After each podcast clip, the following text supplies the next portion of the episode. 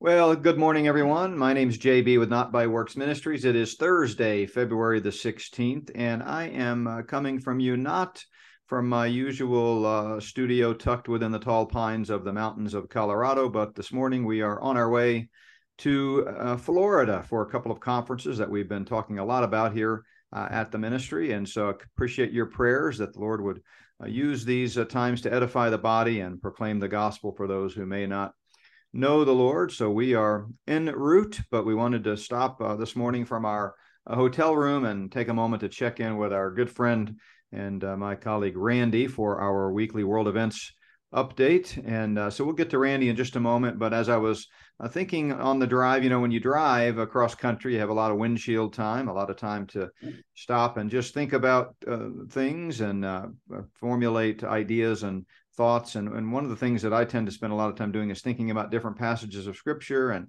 got a lot of messages upcoming at various outlets over the next couple of months. And so I'll just be kind of meditating on a certain passage and thinking through it in my mind and how to outline it. And as I was thinking about my time with Randy this morning, I was uh, thought of the book of Acts and the interaction there at the very beginning of Acts when uh, you know the, the, the author there luke remember luke wrote uh, both luke and acts and he is kind of a two volume uh, work and uh, he uh, presents the life and ministry of christ in the gospel of luke and then he uh, kind of continues that theme in uh, the next volume which is acts and together luke and acts actually uh, comprise uh, more of uh, writings in the New Testament than any other New Testament author. A lot of people are surprised to hear that, but even more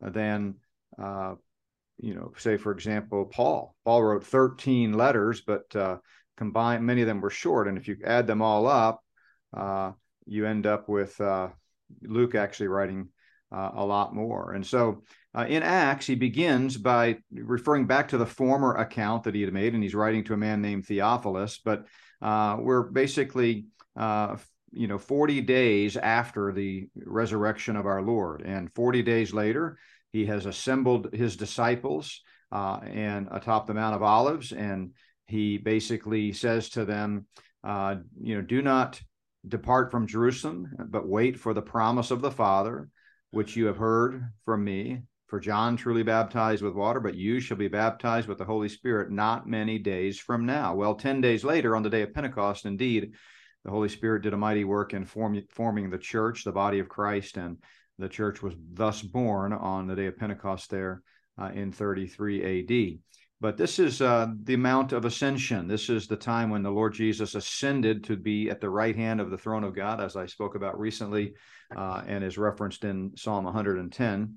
And notice what the Lord says to the disciples when they ask him, Lord, are you at this time going to restore the kingdom to Israel? Remember all that's happened in the last, you know, t- uh, 40 days. Everything from uh, the betrayal in the garden, uh, the arrest, the, the trial, the crucifixion, and then uh, rising from the dead on the third day on Sunday, and uh, all the post-resurrection appearances and and the time intimate times that he spent with his closest disciples. But here we are 40, de- 40 days later, and the disciples are thinking the kingdom's going to come. This is it, the fulfillment of all of the Bible prophecy that the Old Testament prophets talked about. Christ is going to inaugurate his kingdom. The Messiah is finally going to come and throw off the the, the shackles of Rome as they have been dominating, uh, you know, that fourth empire there that Daniel talked about, uh, oppressing the Jews and God's people.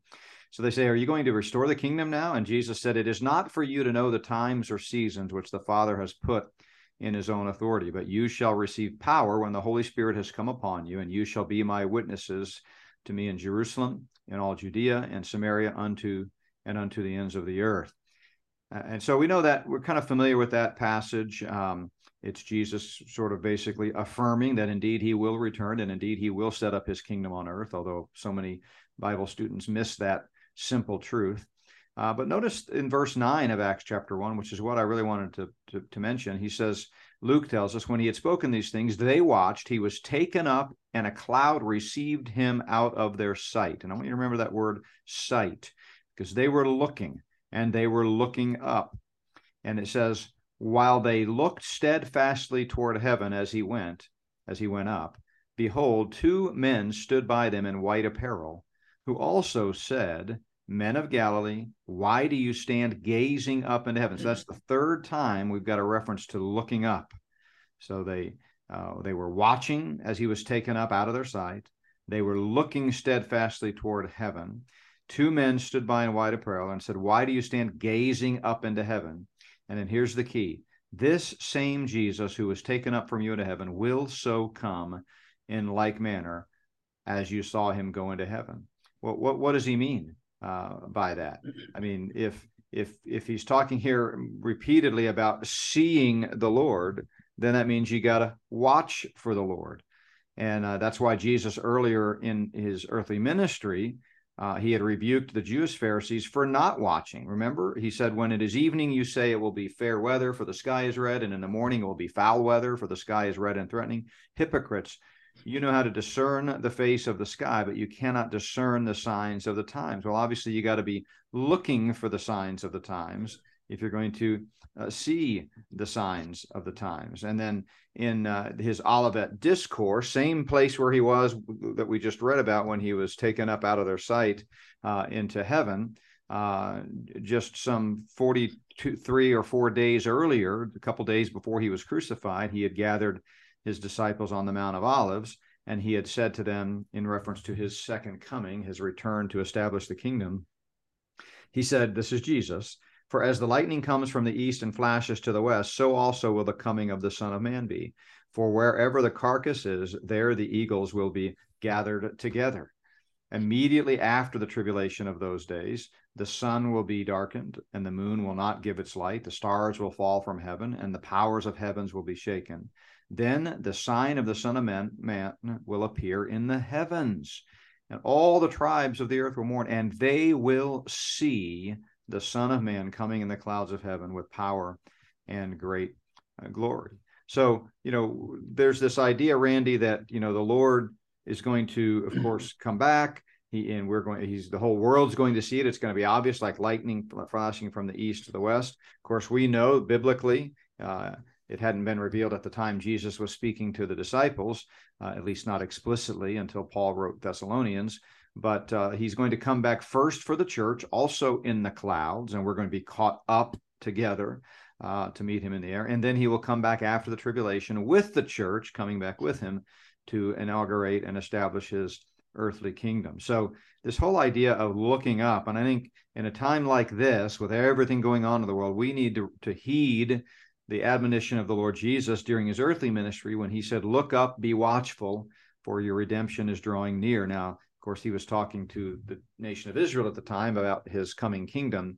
Uh, but he is going to come back. He's going to come in the clouds, and we need to look up. And if we keep our eyes simply on all of the things happening around us and the, the devastation and the, uh, signs of the times and all of these uh, evil that's that seems to be progressing, the geopolitical events, the kinds of things, that you and I talk about uh, each week, it'd be pretty easy to get discouraged. But we need to uh, not look uh, up, but instead, uh, I mean, not look out, but instead look up. And uh, that's the reason the book of Colossians reminds us that we should set our minds on things above, not on things on earth. Colossians 3 2. Set your mind on things above and not on things on earth. So, Randy, uh, we we spend a time time each week uh, looking at things on earth. We, we we have to do that too because the Bible tells us to be prepared to to be aware of what's happening in the world all around us, but we don't want to fixate on that. We don't want to forget that the reason we're doing this is because we have the blessed hope, the soon coming of our Lord and Savior, Jesus Christ. So, though our eyes may be fixed for the next uh, 30 minutes or so on world events, our hearts and uh, minds are fixed on the Lord Jesus Christ, who we know, according to Scripture, is going to rescue us from this present evil age. So, Randy, thanks for taking time out of your busy schedule. I'm so thankful that we live in a day and age where we got the technology to be able to just pause even in the midst of a cross country trip and fire up the computer and spend some time uh, talking with one another. So I uh, hope you're doing well. Tell us uh, kind of what you've got uh, on your agenda for today's uh, podcast. Well, sooner or later, people are going to start calling this the hour of gloom and doom, which is too bad. the but, hour of gloom and doom. Yeah. But you know, like you say, we we look at everything that's transpiring in the world, and basically what I see is Bible history unfolding right in front of us. Mm. That should give everybody great hope because even though though the world is getting worse by the day, it tells us that we're getting just that much closer that we're going to be raptured out of here and the rest of what happens is no longer going to be our concern. And what I find is, you know, I keep thinking, well, I have enough for a podcast, but in the last three months, there's enough every day for an entire hour podcast. So we'll start out with the easy stuff and we'll go from there. The balloons, they keep haunting us, even though they happened, what, 10 days ago or whatever. Now, it's amazing the theories that are out there. Some of them are so far gone that uh, you shake your head and go, again, let's change medications. well, what I find is that, you know, we've been told about these balloons before. A gentleman by the name of John DeSouza, who is an ex FBI agent, mentioned a year ago that there would be a crisis, basically um, manufactured for the people dealing with aliens and with balloons. And that is coming to fruition right now. Now, when we remember the debt ceiling crisis we have going on, Congress, the president are desperate for more money. What better way to do it than panic everybody? And everybody says, hey, you know, we're defenseless. We need to spend more money. We need to increase parts of the military, on and on and on. And they'll probably be successful with that. But what Americans don't understand is how important history is in our lives. If they were old enough, or anybody's a student of history, they will require that immediately after December 1941, when Pearl Harbor was attacked, that in February, I believe on the 24th and 25th, if the dates are correct, that this same thing happened in Los Angeles, California the United States military let a bunch of balloons go over Los Angeles using their spotlights back then, creating a panic in the entire area to get people on board, get them ready for the war, get them in the mood that we've got to defend the country. Now, most people don't remember that, but it went on for several days and it caused a panic you couldn't believe. Now, the Japanese did launch balloons against the United States in B 40s during the war. Uh, out of, I believe, 6,000, I believe there were 900 that actually made it to the United States. Some made it as far as Nebraska, which I find interesting considering the, uh, the length of the trip. But there was only one balloon that caused any major injury, death, whatever. And I believe that is one that landed in Oregon or Washington. And basically, a family didn't know what it was. They went up to it, started messing with it, and it blew up and killed them all. Otherwise, the balloons were about as successful as these just launched against the United States. Now, there, there seem to be different balloons involved in this. Okay, the first balloon is huge 200 feet by 160 feet. Um, obviously, a balloon taken down by an F 22. Uh, a lot of people have said, well, it contained hydrogen instead of helium. You know, they've all they have all kinds of theories. The only problem with that is hydrogen is explosive. Had it been filled with hydrogen, hit by the missile, you would have seen an explosion. It would have been unbelievable. Obviously, it was probably helium. Uh, it may have been a weather balloon. Nobody knows. They're just recovering everything now, making a big deal about it. But I think it's going to be kind of a nothing burger once they get into it. As far as the other three go, they're nowhere comparable to the first balloon. Some been some of the comments are they're metallic, they have a tether attached, and I'm going for the United States military, especially NORAD, not to be able to track those before they hit U.S. airspace. One of a couple things happened. Either somebody launched a drone or a balloon right off the coast against us, and it could have been because we know the Russians and the Chinese have ships and submarines in the area, or this is just a false flag planted by our government, get everybody excited, you know, make them panic. Um, you know, they've been having defense drills over the United States the last few days. Yesterday was Colorado Springs' turn. They put the fighters up. They make a big display of that, the refueling and everything else.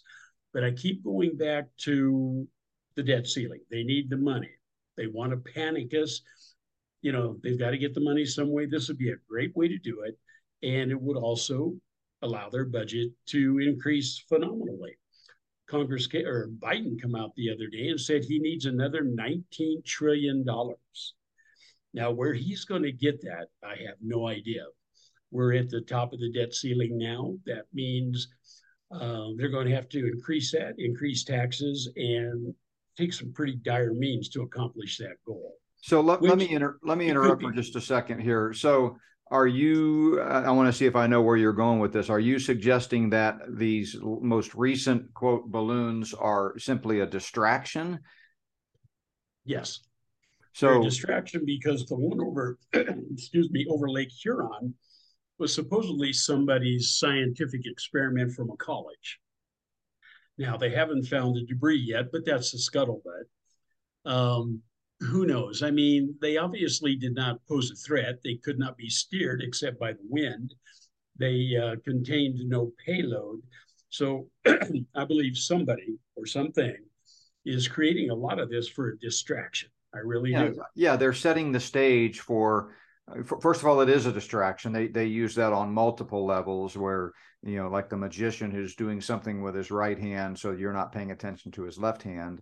Uh, but so I think it's clearly a distraction, but I also think it's conditioning us. Uh, you know, it, it's funny that we talked about looking up for the return of the Lord. I think they want people looking up for, you know, alien invasion. Is this going to be disclosure finally? Is this going to be, you know, who, who knows what? And then, as you said, we don't know for sure who's pulling the strings. It could be a direct Luciferian elite uh, operation to try to, you know, again, distract us uh, because Satan he knows you know the word of God and he knows that someday the Lord's going to rescue the church at the rapture when we're caught up to meet the Lord in the air. Uh, First Thess four seventeen. And uh, so maybe he, as I believe he has been doing for some time, is using his demonic uh, armies to try to replicate some type of alien army that uh, you know alien invasion or something that will make people have a logical excuse when Christians are taken out of this world. Is that is that kind of what definitely. you're saying? Yes, definitely. That's where I was going because we know there are demons. We know that we have UFOs. We can't totally explain it, but we know they're there. That with Mr. DeSouza's warning a year ago that it was planned and it was going to happen. And then if we go back to Project Bluebeam, which I imagine a lot of people have heard, basically that was NASA and secret agents from the Pentagon uh, creating a project that to create fear and panic within the public and basically to turn them against religion. Now, what is conspiracy, like we've said before, comes to fruition in a matter of time.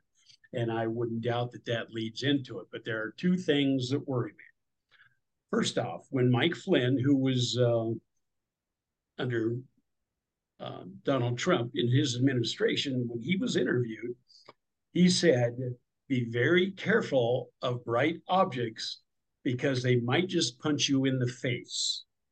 Now, he didn't expound on that, but it's kind of like, did he mean if we keep looking into this, we're going to find something we don't like? Is it something dangerous or what? He didn't expound. I wish he would have, but it was an interesting comment. And in doing a little more research yesterday, I find that in the Hainan province in China. They are manufacturing balloons supposedly to be used for an attack. They have thousands of balloons ready. They can put missiles on them. They could make them um, carry some type of pathogen. We don't know. But there are aircraft uh, and satellite photos of this area as well as some of the Chinese dissidents coming out and say, America, be careful, because they're planning on using this as an attack. They're going to launch thousands of them. And as we've seen, is the one over Lake Huron, the fighter jet took two shots to knock it down, could knock it down in one. Now, the upper altitude of all of these jets is 65,000 feet. These balloons can travel, depending on the size and what they're filled with, up to 165,000 to 200,000 feet. So if they launch the balloons high enough, we will not be able to reach them with a ground based aircraft shooting missiles. And we really don't have any missiles to take them out. So we would be in dire straits if they actually did that. Now, if that's what they're intending, who knows? But yeah, so is it, it really strains credulity to me to think that uh, our military, as mighty as it is with the technology that we have, would require two shots to take down an unmanned balloon. I mean, it's not like this thing could even take evasive actions, is my understanding. Uh, so that that part of the story doesn't make sense. It's kind of like the thought that on a bright, clear, you know, sunny morning in September of 2001, 19 teenagers were basically able to evade the, the U.S. military for two and a half hours without a single shot being fired. So, I mean, sometimes you just have to t- take uh, with a grain of salt what the mainstream media uh, is telling you. Someone sent me a meme uh, yesterday uh, that what's kind of cool. It shows uh, some cameraman in a news studio and the two news anchors sitting behind the desk, and then the the, the stage director uh, hollers. Lights, camera, fiction, and that's exactly what most news reports are. But uh, I mean, so so you you think that doesn't pass the smell test that it took two shots to take it down? Well, let's put it like this. Okay, now, I know these are heat seeking missiles. Obviously, there was no heat on these units.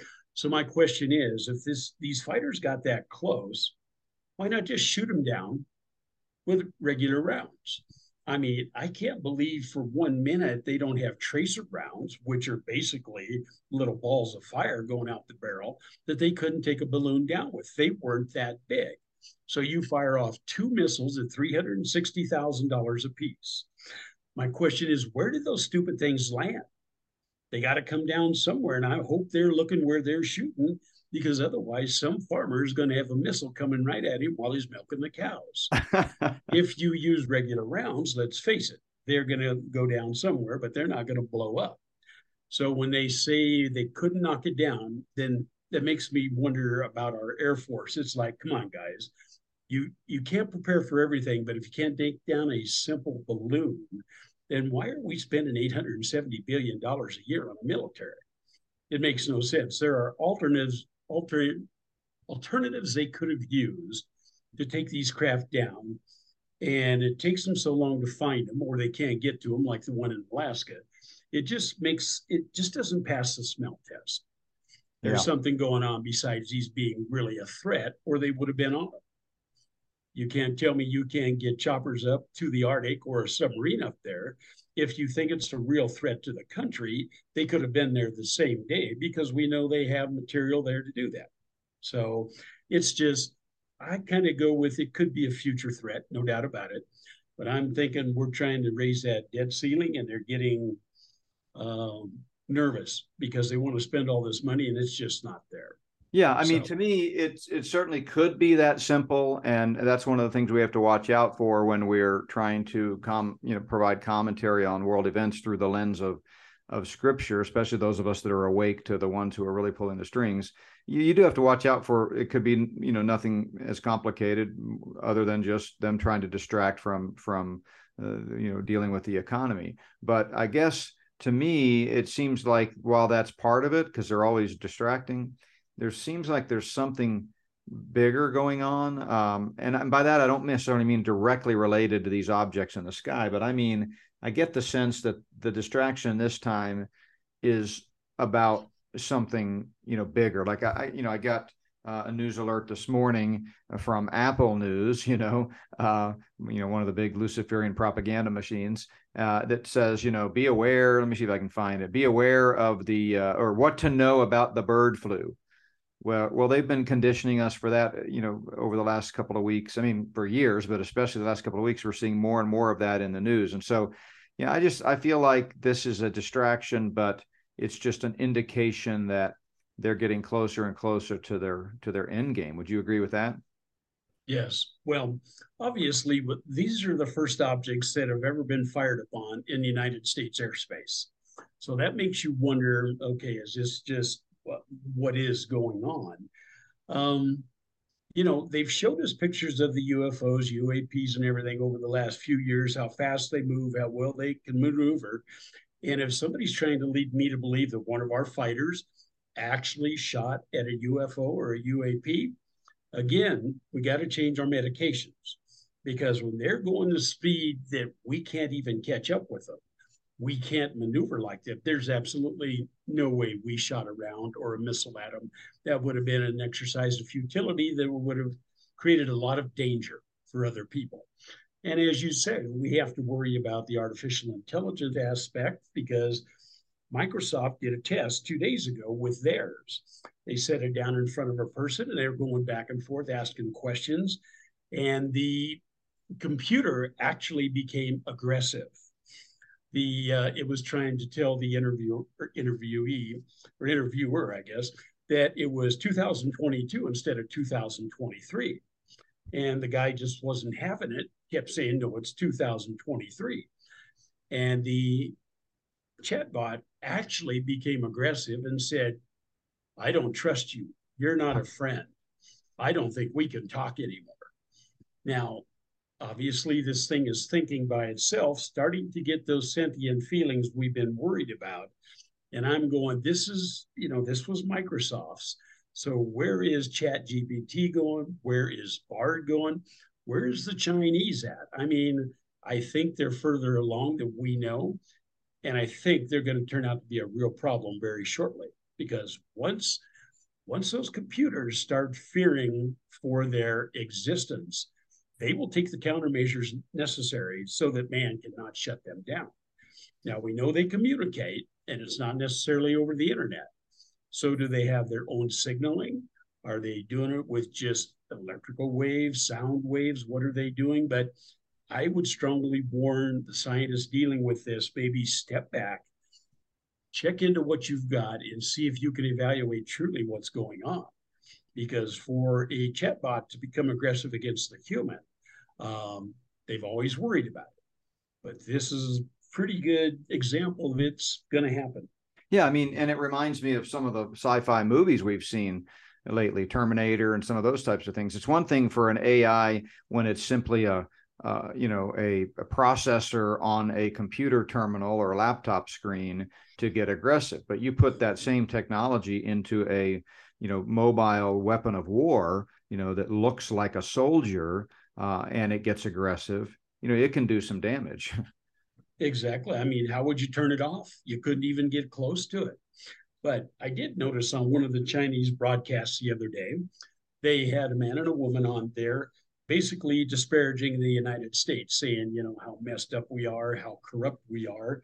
And at the end, it showed that they were robots.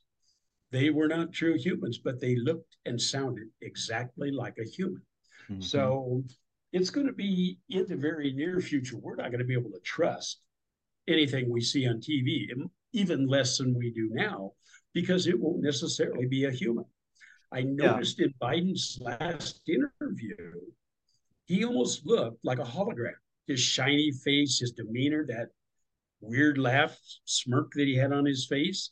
And I'm going, is that really him or is that something else? Oh, yeah. No, there have been multiple researchers out there that have taken a montage of various photos in public appearances of President Biden. And upon careful scrutiny, you can tell they're not even the same person.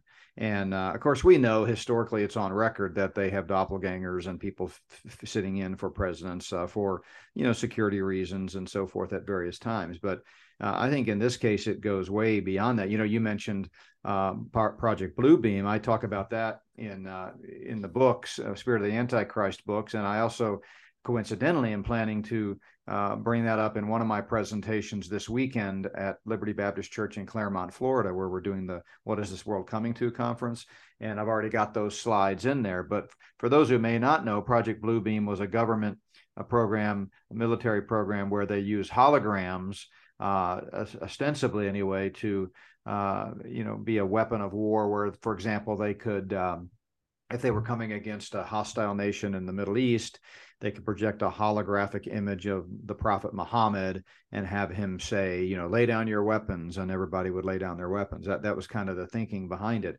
But uh, the technology has become so real, and, and I've been fascinated with with holograms for for years. I can remember 20 years ago going to different uh, patriotic shows and stuff at theme parks where they would use uh, holographic imagery, and it was always really cool. But that pales in comparison to what they have today. As I talk about in the books, you know, you can you can pay a hundred dollars a ticket to go hear Whitney Houston in concert, and tens of thousands, hundred thousand fans will pack the stadium to hear her. And she's dead.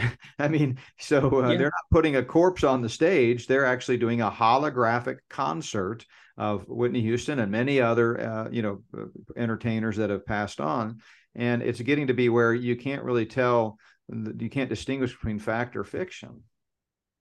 Well you know eh, eh, eh, ai i think could be a wonderful thing but it's getting a little out of control because two days ago they let a um, robot do a solo flight by itself.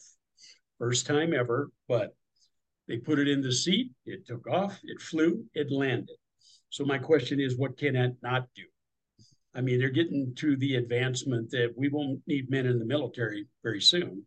We'll do it all by drones, by chatbots, etc.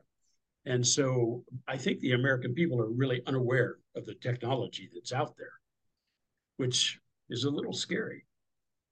Yep, and especially when you understand who's pulling the strings, and you know that Satan has been trying for six thousand years to take over this world. He has been using uh, his earthly accomplices, his co-conspirators, the Luciferian elite.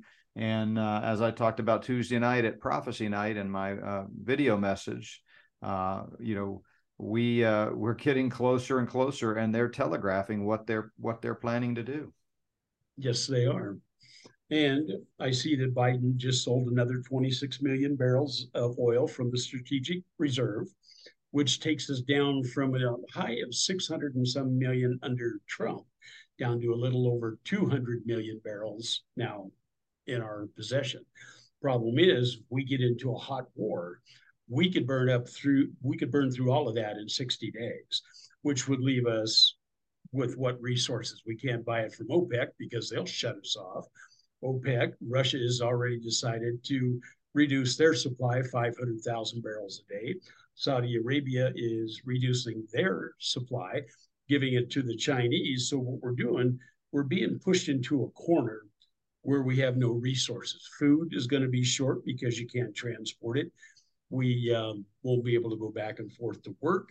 Our military is going to, well, if you stop and think of the amount of fuel the military burned with these stupid balloons, you see how fast they go through it.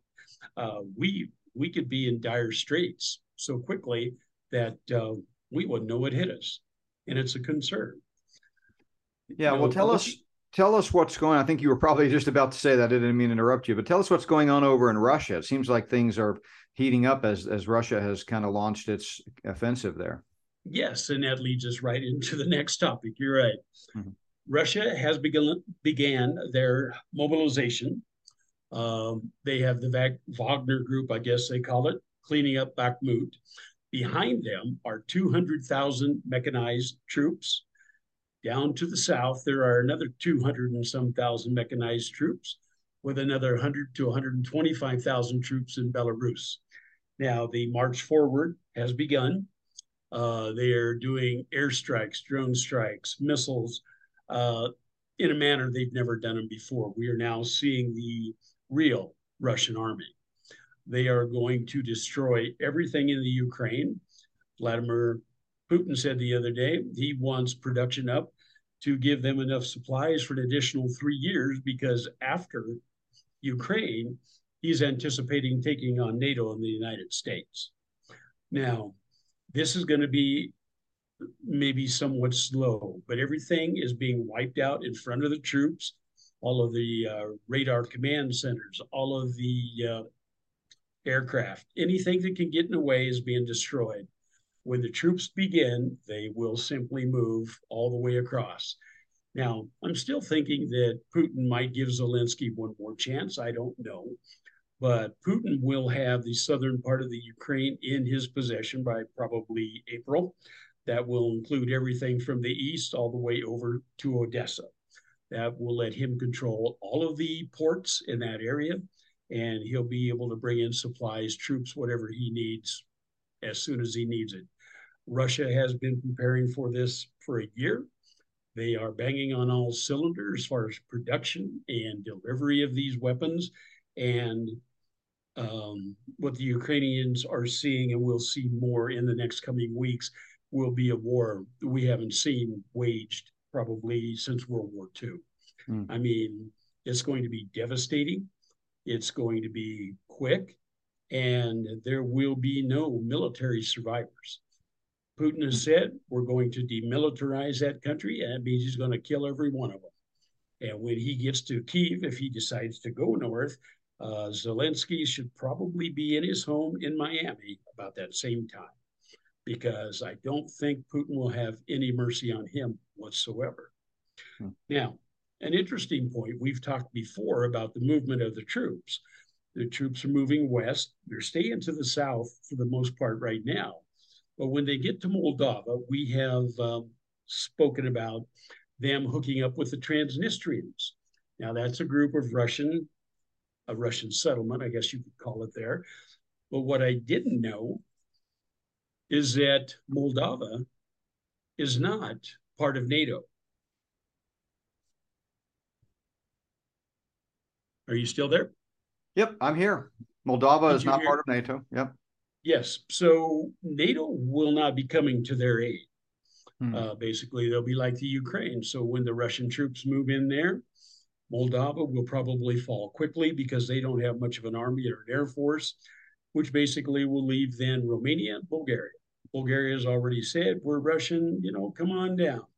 Romania would like to put up a fight, but when you're looking at 600,000 soldiers rolling towards you, I think they'll probably capitulate and say, hey, go on by. So when Putin gets to the western edge, things will move quickly. Hmm. Now, we've been speaking about the Gog Magog War. I noticed that three, four days ago, the uh, country of Sudan has said to the Russians, hey, we'd love to have you build a naval and an air force base in one of our ports. So that shows pretty much everybody but Turkey has now folded into the Gog Magog scenario.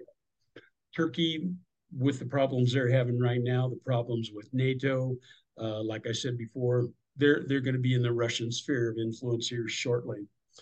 I noticed I traced I looked at the earthquake in Turkey as huge as it was, and in the Bible it talks about the earthquakes and everything else that will be happening during Gog Magog. Well, the fault line from Turkey, where this uh, major one just occurred, goes all the way down on both sides of the Red Sea and the Dead Sea in Israel. And the fault line is pretty good sized.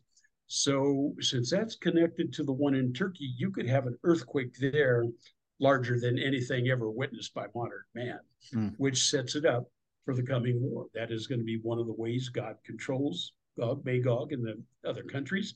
So it's going to be very interesting to see how this proceeds. Um, Putin is in for the long run.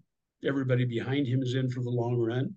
Uh, he's enjoying an 82% approval rating in his country. And basically, this war is not going to end. If Zelensky all of a sudden would say, I surrender, um, I would imagine Russia would let them.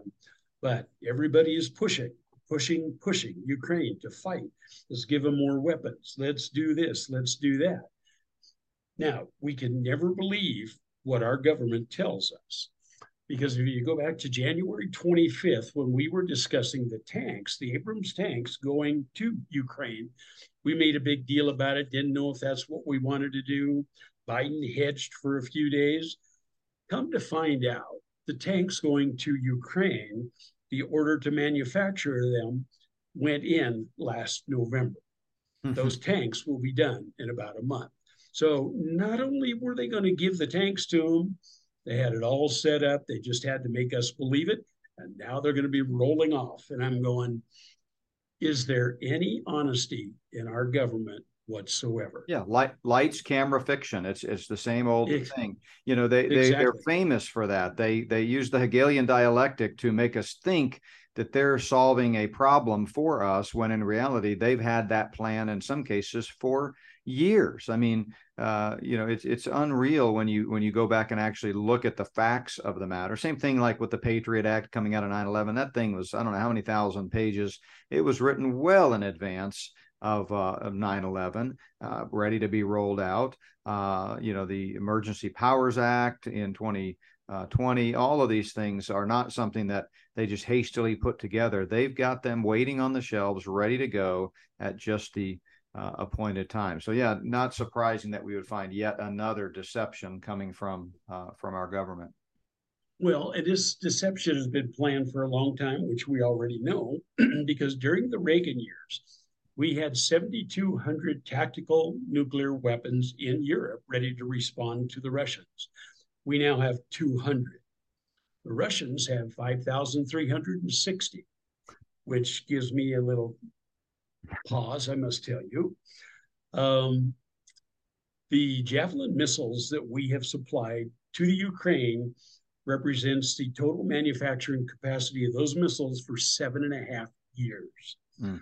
We're down to a few left in our arsenal, but we're down in our arsenal on the missiles, ammunition, everything else to a point where we cannot sustain a war.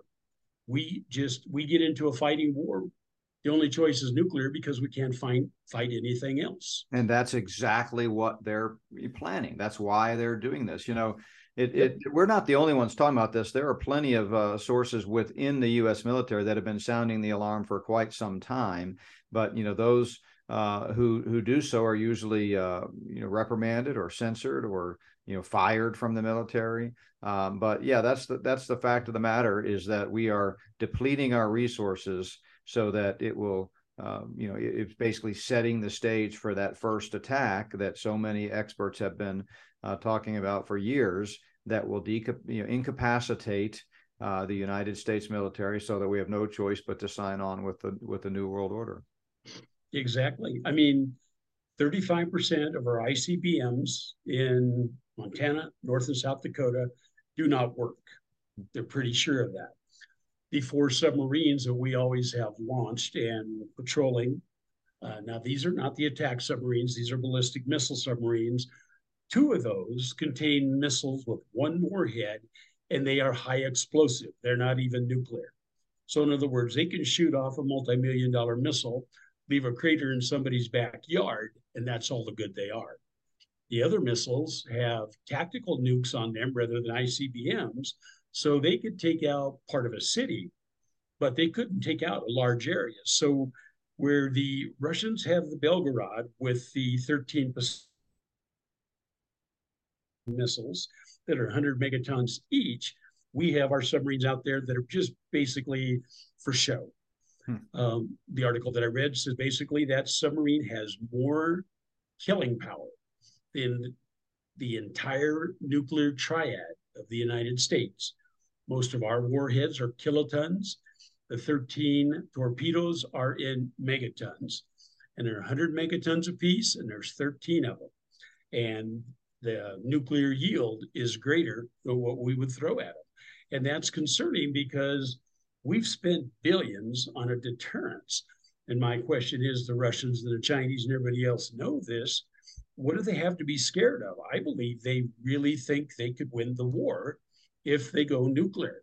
And once they believe that, then that puts the world at a point it's never been before. Yeah, that puts danger since, front and center. Yeah, certainly not since the Cuban Missile Crisis, for sure. So, uh, so for our listeners that may not know, uh, the nuclear triad in the U.S. is which three bases?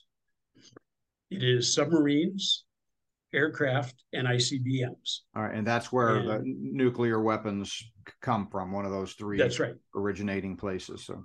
Yes, we have we have no balloons that we can send with nuclear missiles, and we I found out unfortunately that we do not even have the capacity to launch the uh, EMP missile attack against another country. Hmm. We could explode a nuclear weapon in their atmosphere, but we have no EMP weapons like Russia, China, or the North Koreans. Now, we've talked about the North Korean uh, satellites before, and people wonder, well, are they really EMPs? Stop and think. They go from south to north. They come up the United States, and there is no warning when they're coming. Secondly, those have never received or transmitted anything. Those satellites are just floating around up there on their orbit. Uh, most satellites will transmit, receive, you know, like weather, TV stations, or whatever. These two just keep going around. They're active because they can see that there's activity within them, but they're just there. So that leads me to believe that the North Koreans are going to be a very integral part of what's going to go on. Because yeah. when they both come over the United States, they're right there where they would need to be to launch an EMP. Yeah. So real quick, because we're we're about out of time, uh, we have to hit the road. We got about nine more hours today. Uh, but uh, what do, what are you hearing, or what can you tell us in terms of your opinion about the train derailment in Ohio? Because I'm hearing some pretty scary things about that being kind of the the U.S. Chernobyl or the equivalent of it. Uh, and uh, I certainly there's some facts that support that. You've already seen a bunch of animal deaths, and uh, you know there seems to be a big cover up. Have you heard anything about that? Well, there's a lot out there right now, and I will say this: the train that blew up in East Palestine. Uh, basically, I watched the film on that. I watched 10 miles before it actually blew up. It had a braking axle problem and it was on fire. Now, why they didn't get it stopped in a different area, I don't know. Uh, when it derailed, it caused a big problem. But here's my problem being an ex firefighter, when you're dealing with anything like that, as far as hazardous materials, you have to be aware of what you're dealing with. Now, the vinyl chloride that was on those tanks is bad enough. But once they heat them up and there was a fire, they had phosgene and hydrochloric acid. Phosgene will take go back to World War One. Those were one that was one of the two gases used by the military against each other, the other being mustard gas. Now, why they wanted to burn that off, I have no idea, because to basically neutralize phosgene, if you use massive amounts of water, it will reduce it to a non poisonous status. Now, they obviously had their monitors set up to shoot water at it, their fire trucks at a distance. My question is, why burn it off? A controlled burn is something you control. The fire they lit there was not under control. So I'm going, I think it was some really bad planning and pre planning by the fire department. But the federal government is trying to push this all off on Trump, saying that he loosened the laws they did not have in uh, place what was necessary to, to, prevent this, which is complete garbage. Um, I take you back to Kingman, Arizona, and I believe that was in 1973, right before I went to the fire department. There was a BLEVE, which is a boiling liquid evaporating vapor explosion. Now, the ones on TV aren't even getting that right. But what that did was take out 11 firefighters and a bunch of citizens. Since then, fighting those fires has changed immensely. Not only was this fire fought wrong, it should have been stopped before it ever got to a place with an habitation of that many people. And it's just a screw up. Now, there have been several other ones. I mean, the truck that hit the train and another one in Arizona yesterday. I don't see any uh, intertwining things between those yet. I think they're just things happen in threes and they happen in sevens, and that was three. Now there could be something come up shortly, but for right now, it just looks like they messed up and did not handle it correctly. Yeah, and and for our listeners that don't know, and this is another reason I think that it's a cover up, is that this is a pretty major event, and a lot of people are just now finding out about it. But it happened back on February 3rd in East Palestine, Ohio. 38 rail cars derailed, and 11 of them contained hazardous materials and it, it you know required hundreds of residents nearby to evacuate. Uh, and you know, like you said, they're blaming it on Trump. Well, that's always the case. You know, the the Republicans blame it on Biden, the Democrats blame it on Trump. That's just the fake left-right paradigm. You know, getting people all excited and, and you know lining up and so forth. But it's neither of them. It's the Luciferian elite. And by the way, it could could be you know just a st- stupid mistake and those kinds of things happen. But what I've also seen is that somebody who has the power and authority to call the shots tells the people on the ground how to handle this, you know, disaster. And that all it would take is controlling that person. And then even though the firefighters and other, uh, you know, officials on the ground would be looking at each other and like and going, did he just tell us to do that? That doesn't make any sense to let this burn off. The chemicals will get in the air. It'll cause people to get sick. It'll kill the animals and the trees. But you know, people are trained to follow orders, and if you know if the guy high enough up the chain says do it, you're going to do it. So it's hard to to know. Yes, sometimes there are real accidents, and people really do dumb things by accident. But a lot of times, what looks like a mistake uh, could actually be something that was intentional uh, higher up the food chain. So you're right. I mean, we shall see how this uh, unfolds, but it's pretty pretty serious and something to keep keep an eye on. It's very disastrous for the people that live there. They're going to have a mess now for years because that stuff will lay in low-lying areas under their houses in their water for years, and it's going to be a mess. But hopefully, that was just a one circumstance thing, and I guess we'll know later. Uh, next podcast, we need to talk about the Marburg virus, Ebola, and some of the other stuff that's coming down the pike because it won't be long probably before it's here. Yeah. But that's another subject altogether. Well, awesome. Well, Randy, uh, thank you so much. And another good update. Uh, and uh, like you said, we try to do this weekly, but I could someday we may have to go to daily or hourly. I mean, who knows? It's happening happening so fast. But uh, I want to thank everyone for listening uh, this morning. I want to encourage you to go back if you've not yet done so and listen to Tuesday night's Prophecy Night. It was our third installment in that series.